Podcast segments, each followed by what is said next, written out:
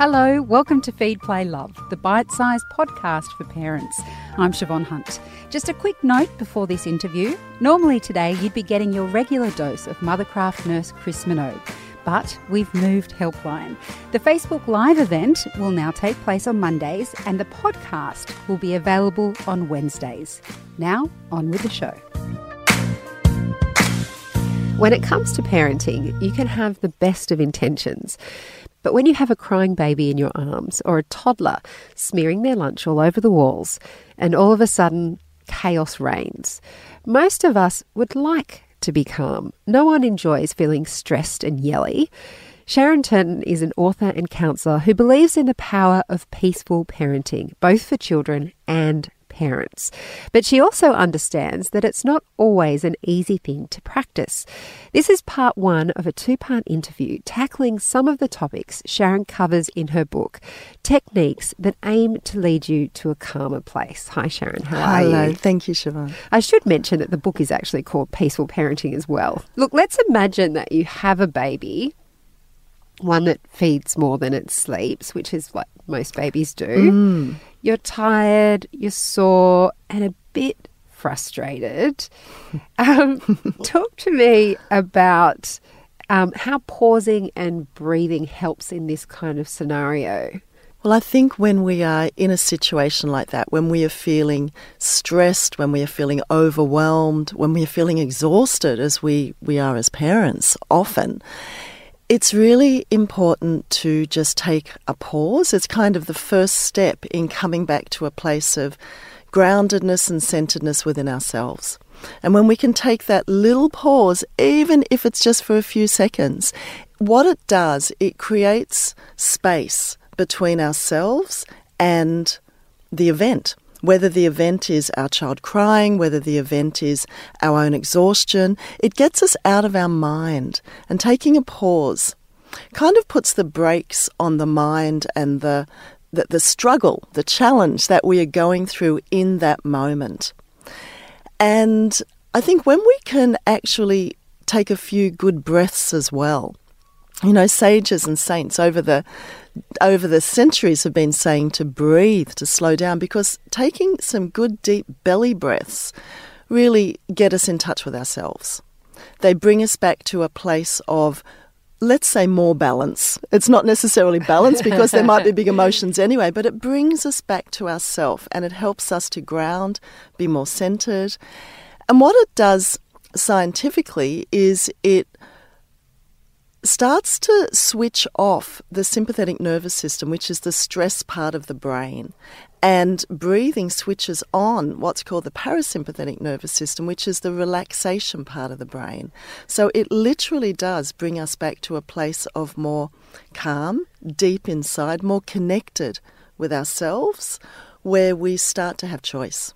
And it's also about practice, right, isn't it? Because I've heard so many times, I get anxiety, and so many times I've heard people say, breathe, breathe, breathe. I'm like, breathing's not going to help. I'm panicking. That's right. But actually going through it and then my body remembering. That's right. It does work, but it's not until I could actually accept that wisdom and do it that it would, you know, and practice it. That's right. And any of this stuff is embodied.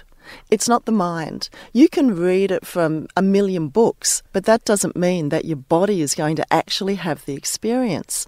There's a quantum leap between knowing something and actually embodying it and experiencing it. And I think that throughout the day, the parenting day, there are lots of times when we're stressed, when we're tired, when we've got stuff to do.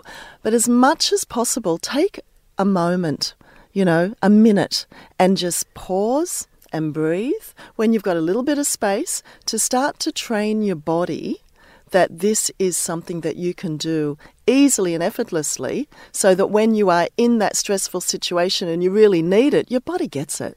Yeah. And your mind is not going to fight you and say, that's not going to work because I'm in this place. You know, it helps us get back to where we really can make a difference in our own lives. Mm. So you were saying there that by pausing and breathing, it gives us more space to choose. Yeah. What kind of choices do you have in that situation when it's a baby that's crying and you're frustrated and you might not know what you're doing. Yeah, yeah. I guess the difference is being in the mind with the stress and the, what am I doing? Because then there's no choice at all. We are stuck in the grip of the mind. Dan Siegel says we are hijacked by our mind and by our emotions. But when we do have that little pause and we take a few deep breaths, it gets us out of that. It gets us into our body where there is that space, and we are able to come from a deeper place of awareness.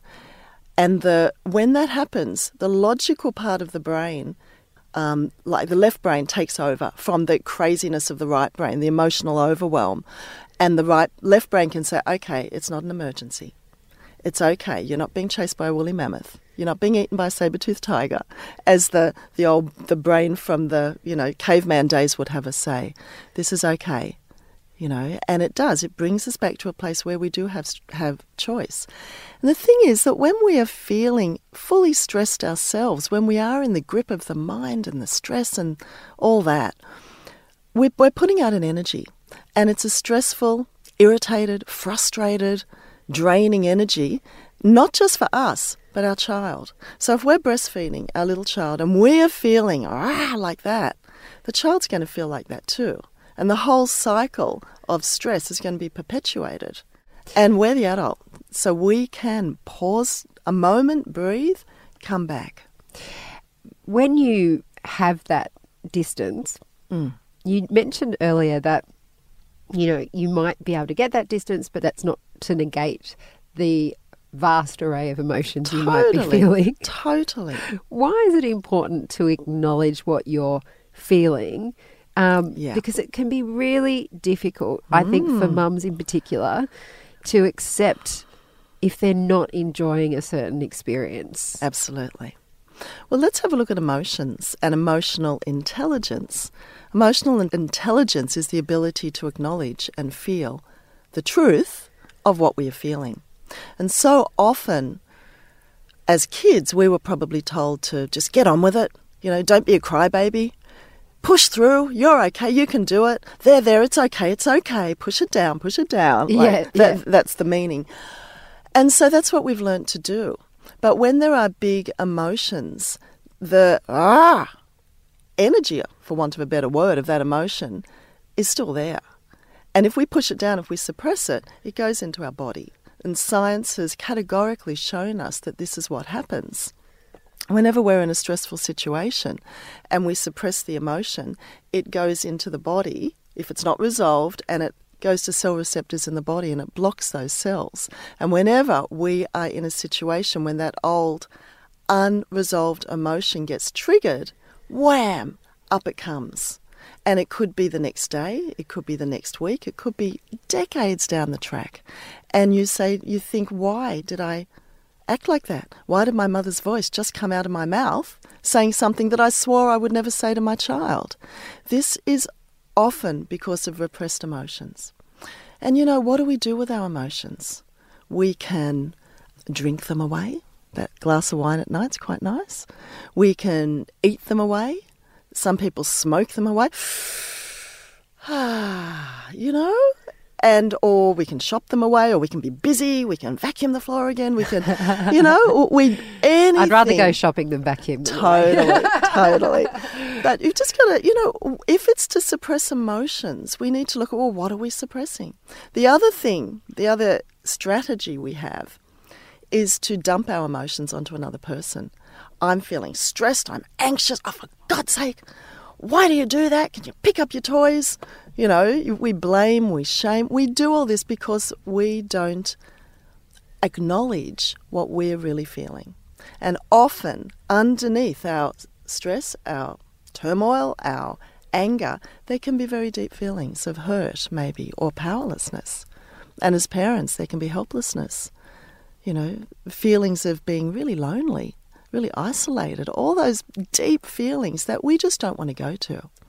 But when we are willing to really acknowledge what's there with compassion, which is kind of the next step, it makes a huge difference to how we are with ourselves. and to show up fully honouring who we are, because another strategy that we all have is to beat ourselves up. Oh, yes. You know? I think mums do that a lot. Absolutely. It's so easy to do. And yet it's not healthy either. No. You know, it's blaming ourselves, shaming ourselves. And often, you know, our partners might blame us as well for certain things that we're, you know, why isn't the kitchen perfect? Oh. I had that one. I remember that. Oh, my goodness. Good luck to any man who tries that on. Totally. So the element of compassion is a really interesting one, because on face value, people understand what compassion is, but I feel like it's something people find easier to give to others than to give to themselves. Yeah. Have you got any tips on how parents can practice self-compassion? Mm-hmm. Well, self-compassion is huge, and as I said a moment ago, you know, we beat ourselves up so much as parents for not being perfect or not being good enough or whatever it is. And I think it's really important to just, again, pause and breathe, really acknowledge what we are truly feeling deep down and be with ourselves with compassion. It's like coming back home to ourselves rather than being up in the mind with the struggle and the stress, but coming back to ourselves and wrapping our own love, our own deeper love that we have for our children, that we have for our partner, for our families, wrapping that deeper love around ourselves, around our own pain, around our own loneliness and hurt. And when we can do this, it is like a soothing balm that we can offer ourselves. And we're not taught to do this. This is really the basis of emotional intelligence, to be kind to ourselves. Because when we can reconnect with that deeper part of us, with our heart, with our goodness, and we are good with that love inside, gently and compassionately, then we can offer that to others from a place of groundedness, centeredness, and true love, rather than just giving. It's also receiving ourselves so we can then give healthily. So would an example of that be, I've just recently been quite ill and found it so difficult just to let go of, that's right, you know, all the many things, all the many balls. Yeah. And I had to stop and go, do you know what? You're sick. Yeah. You know, what I really wanted was my mother to come. Yes. My mum was looking after my kids, so she couldn't help me. But there was this sense of, oh, I just want someone to see how miserable I am. That's right. But is self-compassion then saying, just acknowledging that and going, yeah, you are. I am really sick. That's and it's it. Okay to be miserable. That's and it. Yeah, I'm going to be miserable. But exactly. And, you know, we're taught that this is what we do with our kids. When a child is unwell or feeling bad or has fallen over and grazed their knee, we don't say to them, well, hopefully we don't say to them, oh, just get over it, you know, like it might have been told to us. We'd go to them and we'll acknowledge them. We'll say, wow, sweetheart, you were running so fast. You fell over, you grazed your knee, and it's bleeding. Ouch. You know, I'm here for you. And when they feel that acknowledgement, that they are seen, that they are heard, then it feels so much better. Oh, it's so different. It's so different. And it's the same with ourselves. When we can find that place inside of us, that little voice inside of us that can be our own inner parent, if you like, and can say to us exactly what you said, you know, it's okay, you need a bit of time. It's okay to lie down. Here, I'll give you a hug. And to give ourselves a hug and to welcome that and open into that space where there is, you know, there is a pause and breathe. Where there are big emotions, we might need a cry.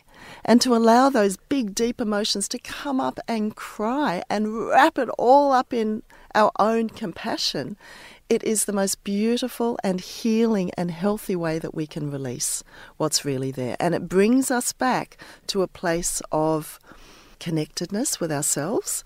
It brings us back to a place of neutrality where we're not being triggered by everything that's happening, and it gives us choice to then connect with our kids, with our parents, with our loved ones, the way we choose to, the way we want to.